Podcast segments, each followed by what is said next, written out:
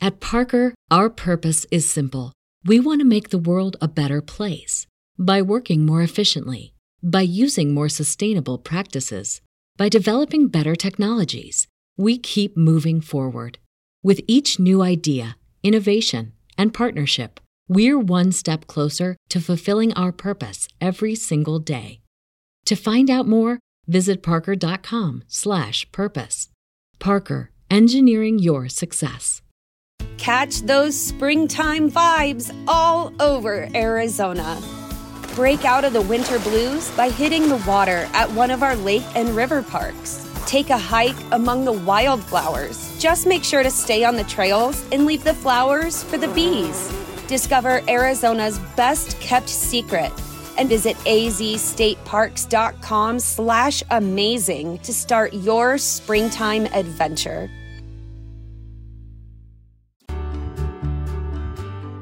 Welcome to the Your Village podcast, Parenting Beyond Discipline. Your Village is the most comprehensive site for evidence based parenting classes available on demand at yourvillageonline.com. Our 50 plus classes give parents the foundation, steps, and tools for creating strong, healthy relationships with their children, resulting in responsible, cooperative, happy, and successful children and families. My goal is to help parents support their children in finding and reaching their own unique potential. The podcast is a place to learn about all things parenting and get your questions answered. I'm your village founder and your host, Erin Royer. Hello, everyone. So, I know a lot of you still have infants or young toddlers still at home, and some have kids who do go to preschool or grade school and beyond. If so, you might already be back to school or getting ready. I cannot believe my oldest is starting seventh grade. He starts on Monday. So, my kids have not been inside a school since March of 2020. So, this actually feels like the first day of kindergarten again. Middle school for him, a whole new school, and hasn't been in school for a year and a half. So it's pretty crazy. My other two will start two days after on Wednesday. I wanted to set another reminder that there is a promo code that's good this month for August. It's good for August only for 20% off of the lifetime of your membership. So if you've been thinking about joining, August is the time to do that. You want to use code SUMMER21, S U M M E R 21, the number 21, SUMMER21 on the checkout page. Also, the book is hitting a little bit of a delay. The designer has to move her parents. Her country is going on lockdown again, so she has to help them with some type of move. But I am looking forward to getting into the final revisions when she sends that to me in the next couple of weeks and also sharing the pictures of those remaining chapters um, first pages of all those remaining chapters as well and the table of contents. I'm really excited about that. I, we're going to make it very visual and with uh, an outline on it so you really know what's covered. So i'm very excited to see that. Anxious. So, this week I'm talking about differences you may see in your children due to gender and birth order. We well know that they're naturally different in their temperament, and I talk about that a lot so that parents can take that into account. But there are also common differences based on gender as well as birth order. There are also variables that can affect what common birth order tendencies they take on. So I'm going to get started discussing common developmental differences in gender, but also keep in mind not every child will follow this as a formula either. But these are things to just be aware of, and if you do see it, you'll understand why. So, just the differences in boys and girls is a lot of information. I've been wanting to make it into a full class. But I'm going to cover the basics today just so you have an understanding that girls and boys do develop differently and what those areas are, and some areas where it can affect their behavior, their discipline exchanges, and their learning. Now, since I do actually have all the material for this class, I've decided to go ahead and get that when going once I return from my summer vacation next week. I'm leaving, well, by the time this airs, I will have left already. I'll already be on my vacation, but I'm recording it before I leave. Okay, so let's get going here. Scientists have found hormonal differences between boys and girls in utero. They also have found that the sequence of development is different. So while there can be exceptions, I will cover the average development or the common developmental differences of boys and girls. So, girls develop fine motor skills first, while boys tend to develop gross motor skills first. Now, Gross motor skills are the big muscle groups. You want to think legs, arms, neck, and the torso of the body, the back and the chest and the abdomen. The fine motor skills are for things the hands and the fingers, the wrists. Um, so those are for things like writing and cutting and those types of things. So you will definitely notice that when they first start doing these different types of activities where they use those different muscles. That girls are generally have um, are have a much easier time writing, drawing, doing those types of things. Boys have easier time climbing and um, doing uh, other big body movements, riding bikes, that type of thing. Again, not always, but that's more common, the more common developmental path. Vision. There are differences in vision between boys and girls. Boys' eyes have more motion detector cells, or M cells, and more rods, which actually see hues of black and white and gray. These are generally used more at night or in low light conditions, but they just um, in but they just naturally have more of those. Girls' eyes have more P cells and cones. P is for texture and color and detail. Um, cones see color and also details in color. There are difference, differences in language. Girls develop vocabulary and more language earlier, and they happen to be more flexible in language. Language may actually be tied to the vision differences. Girls maintain more eye contact and they spend more time looking at faces. So there could be a correlation here, and I'm sure that they'll find more research down the road to see if that's actually true or not. Girls have better impulse control and attention span. Girls tend to have fairly well developed sense of control by about five, whereas boys, for boys, it's more common to be around nine years old before they get a much better handle on their impulse control and their attention span. So, girls have a stronger command and understanding of emotion language. So, these are going to kind of play into each other. I'm going to talk about that in a little bit. But um, so, when we're talking about language, girls have a stronger command of emotion language. They have more bilateral integration in the brain. This is how the two sides of the brain work together. So, girls and women tend to have a little bit better bilateral integration. Women have larger cells in the language area, and it allows for more connection, um, and which allows for more fluidity in language to connect different concepts together. So, for cognitive abilities, boys tend to develop spatial, reasoning, and relationship skills by several years before girls do. This is judging movement in space, which is also comes along with the gross motor, so grabbing onto the monkey bars and swinging and those types of things, so their own body in space as well as other things in space. Also, boys' intellectual abilities tend to be more scattered. They either are more high or they have some high and some low end on different abilities, where girls tend to be more towards the middle um, on almost everything. So in our family, this actually happens to be true. Um, my oldest son has always been really amazing in math and science, but he has tended to fall behind in reading and in writing. Now, he actually was once ahead in both of these skills. I'm going to talk about why in a second. Um, but when it comes to writing, like now, history and social studies, these are skills and subjects where he struggles, but he loves geography. He also is several years ahead in vocabulary. Um, so it's an interesting split. But what I've realized is that each of these things, the vocabulary, the geography, this is a one to one correlation, which is also why he was ahead in, in reading and writing early on. Because when you're writing, the one to one correspondence is one letter for one sound. And so to, it was a very mathematical thing early on. Um, geography is the same thing. It's one country, one name, or one capital city. There's a one to one correspondence with that. Um, same thing with reading. When he was beginning to read, one sound, one letter, so he could sound things out, one to one correspondence. Now that it's more nuanced and he has to get more creative in his writing, try to persuade, try to um, look up research, and make sure that he's connecting all the dots.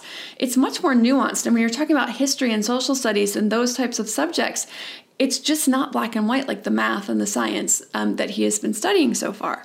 So I think that's where that has definitely um, come into play for him. My daughter, on the other hand, tends to be right across the board in the middle for math, science, reading, writing, any um, anything she does except for art. She's actually very gifted in creativity, in design, in color. Um, and but the academic subjects she really is pretty even right across the middle um, for all of those so that has definitely been the case for us and then um, her twin is actually tends to be pretty high in everything uh, reading writing math science which is interesting um, that he tends to to so far um, be in that category. Now, when he gets into middle school, we'll see how that goes when things do get, like his brother has discovered, more nuanced um, with the writing and the reading, although he loves to read and seems to understand a lot of what's going on. But we'll see what happens with his history when he gets into that more. Um, nuanced ideas of understanding how a society evolves and the issues that they come up against and how they all interplay with one another. Social emotional. So, the basic big differences are in early friendships. Girls like sharing ideas, and there's a lot of verbal back and forth. Boys like shared activities and games. When girls talk with friends, they talk face to face. Boys tend to work shoulder to shoulder. When you want to work with boys, you share an activity and you sit side by side. If you go face to face, it may feel threatening.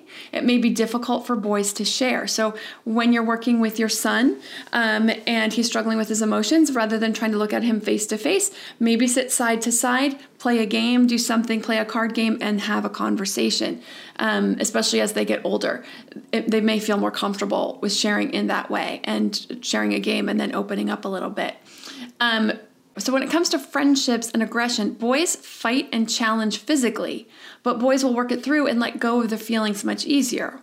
Girls will seldom fight, but when they do, they may hold on to the feelings, they may hold grudges, they may use social aggression like name calling and isolating. There's actually so many more differences I didn't get to cover yet, but I do want to have time to cover some things for parents to consider, like the tip I already talked about with shoulder to shoulder when it comes to boys and girls. But um, but even without sharing all those differences, it's important to know that these differences do tend to affect what toys children are drawn to and the questions that they may ask. So boys tend to be drawn to spatial toys like building toys, moving toys like cars and balls, while, chil- while girls are more often drawn to toys with texture and color, such as art supplies. Now, this is not always true. And as for me, as a very young child, around four or five, I was very drawn to Lego, and I could spend hours planning and building with them. My oldest language skill came at a very early age, very rapidly. His first words are at 10 months, his phrases, um, two and three word phrases, by about one. He was doing full sentences by one and a half, by two. He was talking nonstop, like full on paragraph, like nonstop, with a crazy rich vocabulary. We couldn't get the kid to be quiet. Yet he didn't start walking until almost 15 months. He also was drawn to writing at preschool, like I said, but I think it was because of that one to one correspondence, that one letter to one sound. So he was drawn to writing very early on. But now he struggles because he wants to write a quick answer and he wants to be done with it. He doesn't want to think about cause and effect and he doesn't want to think about if he's fully covering um, his argument in a persuasive essay. It's, it's his brain just doesn't really want to go there. Um, when it comes to questions, boys want to know where is it now and where is it going, the spatial part of it. Girls want to know what is it, what does it do. So, even with these typical differences, you can see it's really important to expose both genders to all kinds of toys. You never know where their interests may lie. And actually, what the research, latest research has found is that parents tend to talk more spatially with their boys than with their girls. So this is one of the things we want to be really careful about, making sure we're talking about spatial um, language with girls as well as with boys, because they may be very drawn to that, and that may be part of the reason why maybe they're not de- um, developing for um, the spatial recognition as early as boys. Now, for the longest time, I wanted to be an architect. Like I said, I built with Lego. I loved it. I was very spatially oriented. And when it came to those parts of the IQ tests or the, the school tests, I would um, fly through those and I would pass those like way above grade, grade level with flying colors on those. I could completely understand how things moved in space and how they would look from different angles. Um, and it's actually one of my regrets actually is not pursuing architecture i went into engineering instead computer engineering because i loved math i loved calculus and you didn't need calculus for architecture and i actually had a, a um, college um, counselor who had recommended that I go more towards engineering. And I actually now realize I should have studied architecture, which was my actual passion, but just taken a calculus class. But anyway, I'm a nerd, I know. so, anyway, there's so much more on this. But I wanted to cover a couple of helpful tips for parenting boys versus girls. So I'm going to get to those right after the break, as well as talking about birth order. To me, there is nothing more important than my family's health and well being. We all know the quality of the air in our home is important. But did you know indoor air quality can be up to 100 times dirtier than outdoor air? I've got to tell you about Puro Air. In 30 minutes, this device will remove allergens, dust, smoke, dander, and gases from the room. Puro Air uses a stronger filter called a HEPA 14 that filters pollutants at a microscopic level and is backed by scientists from Harvard and MIT. In laboratory studies, users saw noticeably cleaner air in just 30 minutes. When it comes to babies and children, there's nothing worse than dealing with a cranky baby or child who can't sleep because of congestion. Air purifiers can help reduce congestion and improve immune system function to fight those winter colds and flus. I use my Puro Air purifiers to clean the air in my home, especially in our bedrooms while we sleep. It has a quiet, relaxing hum and cleans the air from pet dander, allergens, viruses, dust, mold, odors, and contaminants.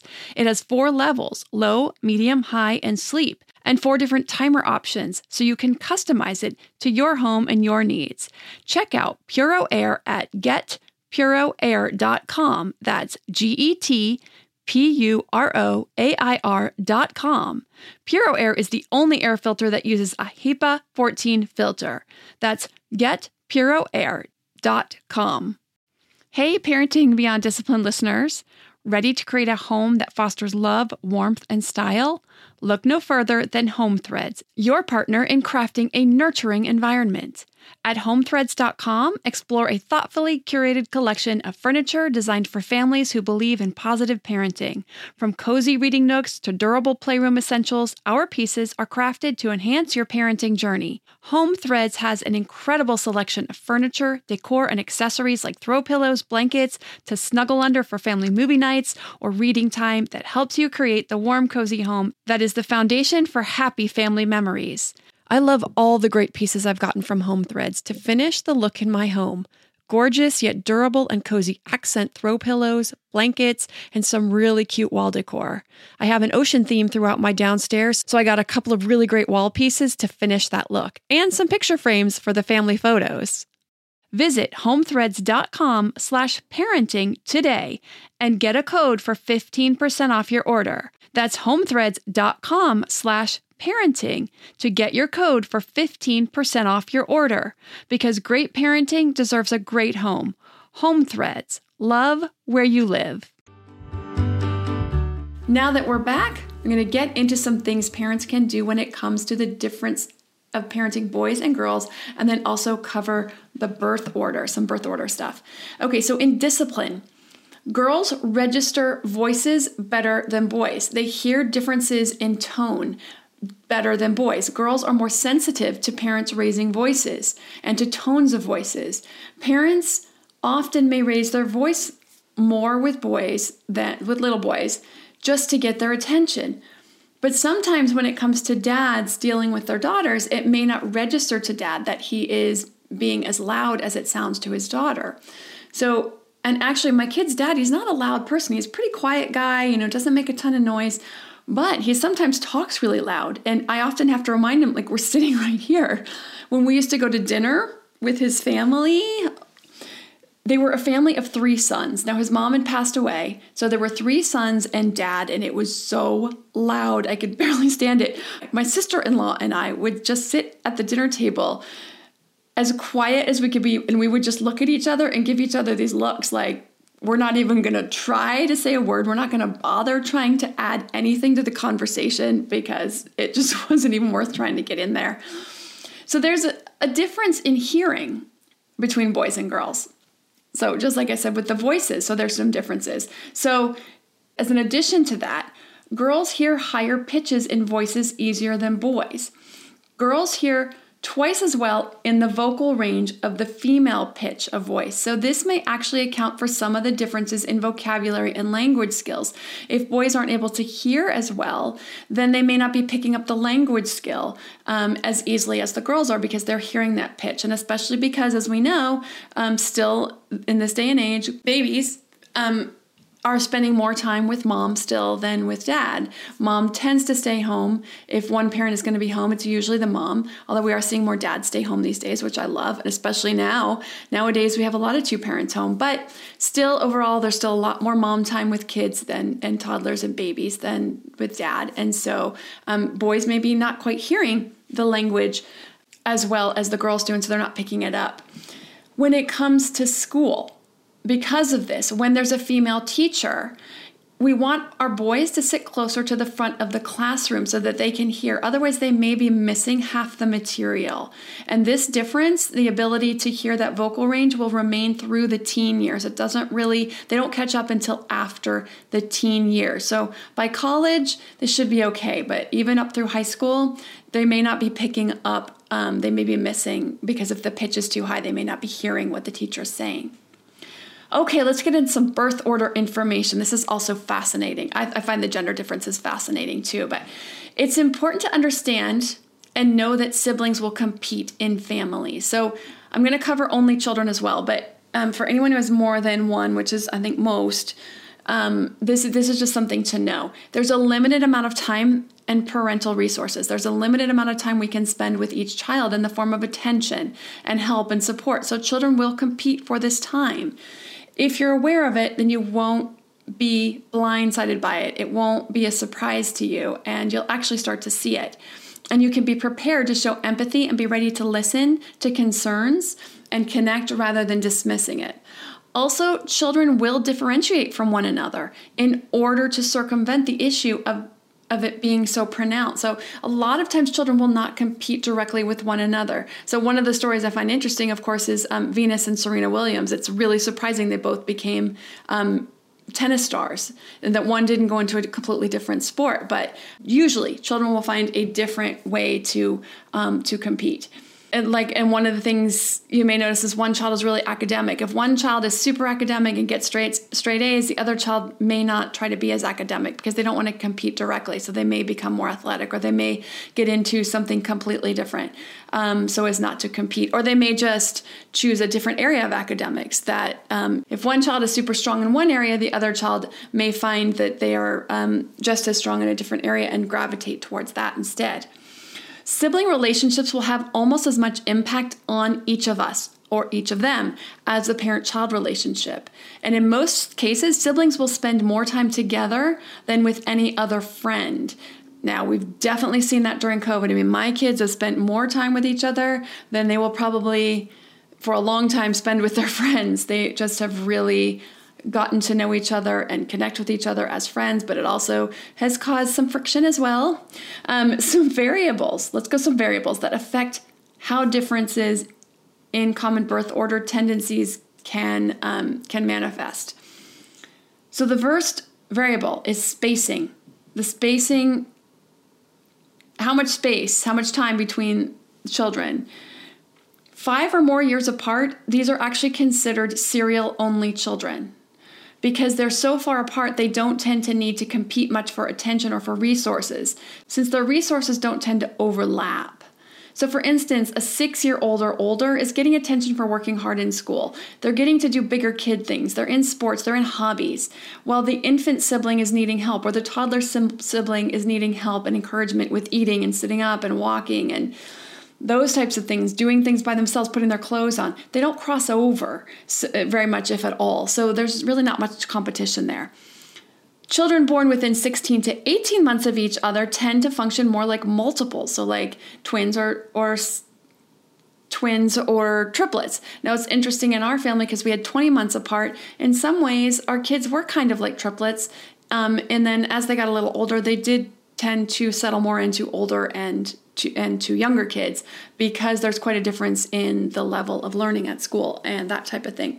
But in some ways, they're actually um, athletically can be, um, you know, like the older brother and sister were in the same groups at, of swim. And um, I got to tell you, my daughter did not really like that. She did not want to be in the same swim group as her brother because he was quite a bit faster. He was older and taller, but um, but she was perfectly. Um, she had earned her spot in that higher team rank, and so she was placed there. And she told her coach she didn't want to do it. So if you have children that are close together, 16 to 18 months or less, um, you'll just want to consider them to be probably more like multiples. Okay, the next variable is gender. So while boys and girls can compete and experience rivalry with one another, just ask my older son and younger daughter. Um, the difference in gender does create enough unique experience to affect birth order, so it makes it less of a rivalry for them.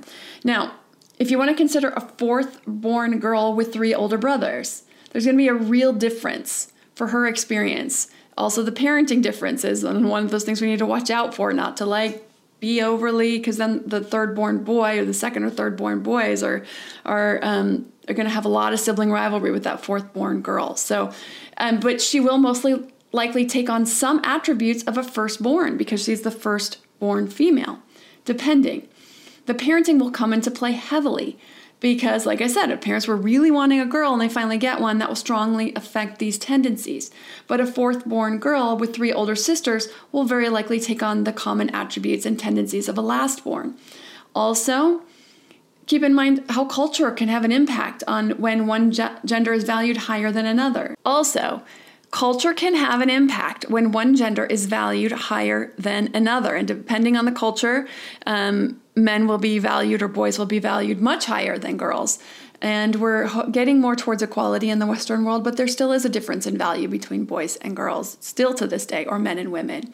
What this means is in terms of birth order is that the firstborn daughter and a secondborn son can easily swap common attributes and tendencies in these instances.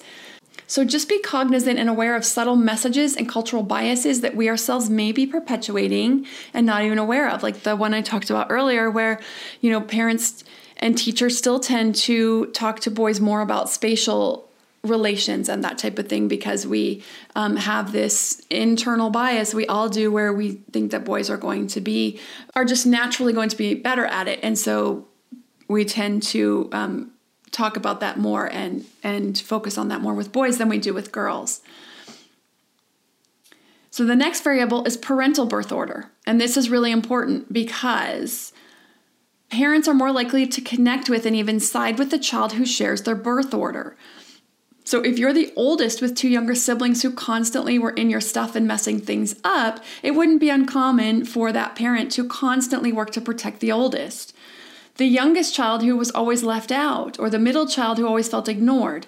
So you're going to side with that child, and you you can see how that could work, or how there can be some bias in there, or how there can be some definite focus on the same birth order that you tended to have. Another variable is family size. The middle one of three versus the middle four of six is going to look different. And of course, all of this is complicated depending on genders and all the other sibling spacing and all the other things that I already covered. The last variable is shared versus non shared environment. Children growing up in the same house have a shared environment. Parents assume their children's experiences are going to be very similar since they're growing up in that very same environment. They focus on the similarities because they don't really tend to see the differences. But research has found that the differences are far bigger and more impactful than the similarities. These differences in their experiences is what is considered the non shared environment. So, as an example, it's very different to be the firstborn daughter rather than the lastborn son. Children can describe the feel of the home very differently or describe an incident in very different ways. Everyone's experience is valid, but it can be way more different than alike. They have very different experiences of growing up in the same environment than we might actually expect. This can contribute strongly to the differences among siblings. So, now I'm going to talk about actual birth order and some of the attributes of each of these. Firstborn and only children are very similar, but there are a few additions for only children. So I'm going to cover that the additions right after I talk about firstborns. But firstborns and only children if there's going to be a worrier or a perfectionist, it tends to be the firstborn. They are more determined, They are, tend to be high in leadership qualities. They're more adult like, more organized, resourceful, self reliant, goal oriented, responsible, higher in perfectionistic tendencies. They will resemble only children in many ways, depending on how long they were only children. If they were an only child for five years, they can be much more like an only child versus someone who was an only child for two years. The length of time that they were the only child will have a big impact. Now, only children, like I said, take on the traits of a firstborn, but in addition, they tend to be even more academic. They tend to struggle with social exchange. They join fewer clubs and activities, and when they do join, they tend to be the leader. They also tend to have fewer friendships. The second or middle born, so if you've got three or four, for three, wait, four or five kids or six, you're going to have several of these, and all those um, other variables that we talked about already will come into play here. But for any of the middle born children, so especially if it's a second born boy, third or fourth, or, you know, uh, um, same with the girls, they already have an older sibling that's their same gender. They're going to be more like a middle born or a second born. If you have a boy and then have a girl, you may have more like two firstborns. So, middle born tend to be better negotiators. They have a closer knit group of friendships. They make friendships easier. They tend to be more competitive, more rebellious, and higher with risk taking. This may be to get attention. They tend to be more go with the flow and laid back, not perfectionistic like their older um, siblings. Um, they're more swayed by peer influence. They're not as much of a people pleaser, and they're more likely to struggle academically and be held back a grade. The youngest born, so parents' time and attention is already split, but from day one. So whether you know they've got one or two older siblings, so they can't have as much individual attention. They may feel that their milestones are not as celebrated.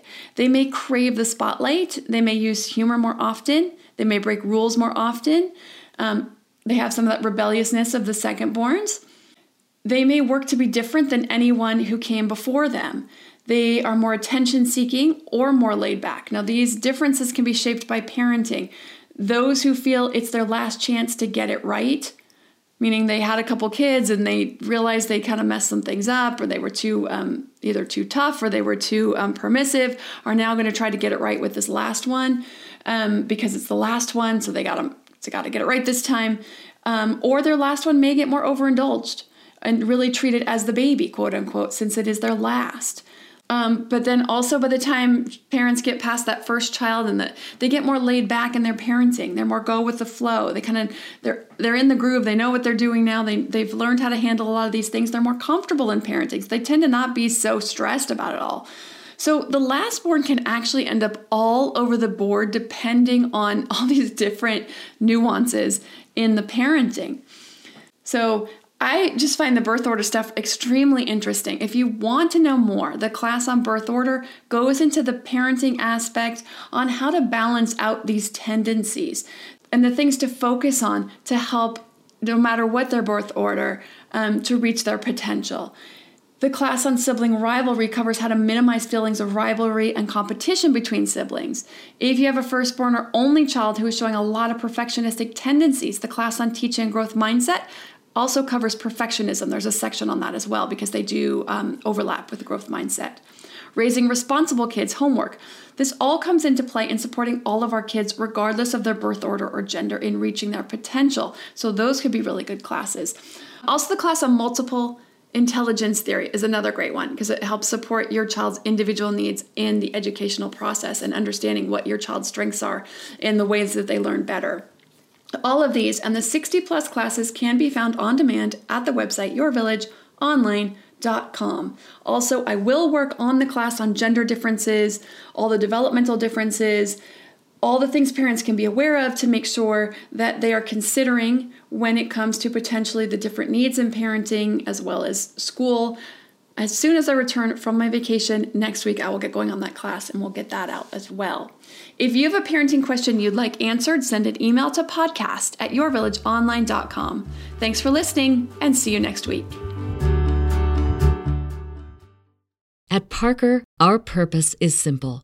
We want to make the world a better place by working more efficiently, by using more sustainable practices, by developing better technologies, we keep moving forward. With each new idea, innovation, and partnership, we're one step closer to fulfilling our purpose every single day. To find out more, visit parker.com/purpose. Parker, engineering your success.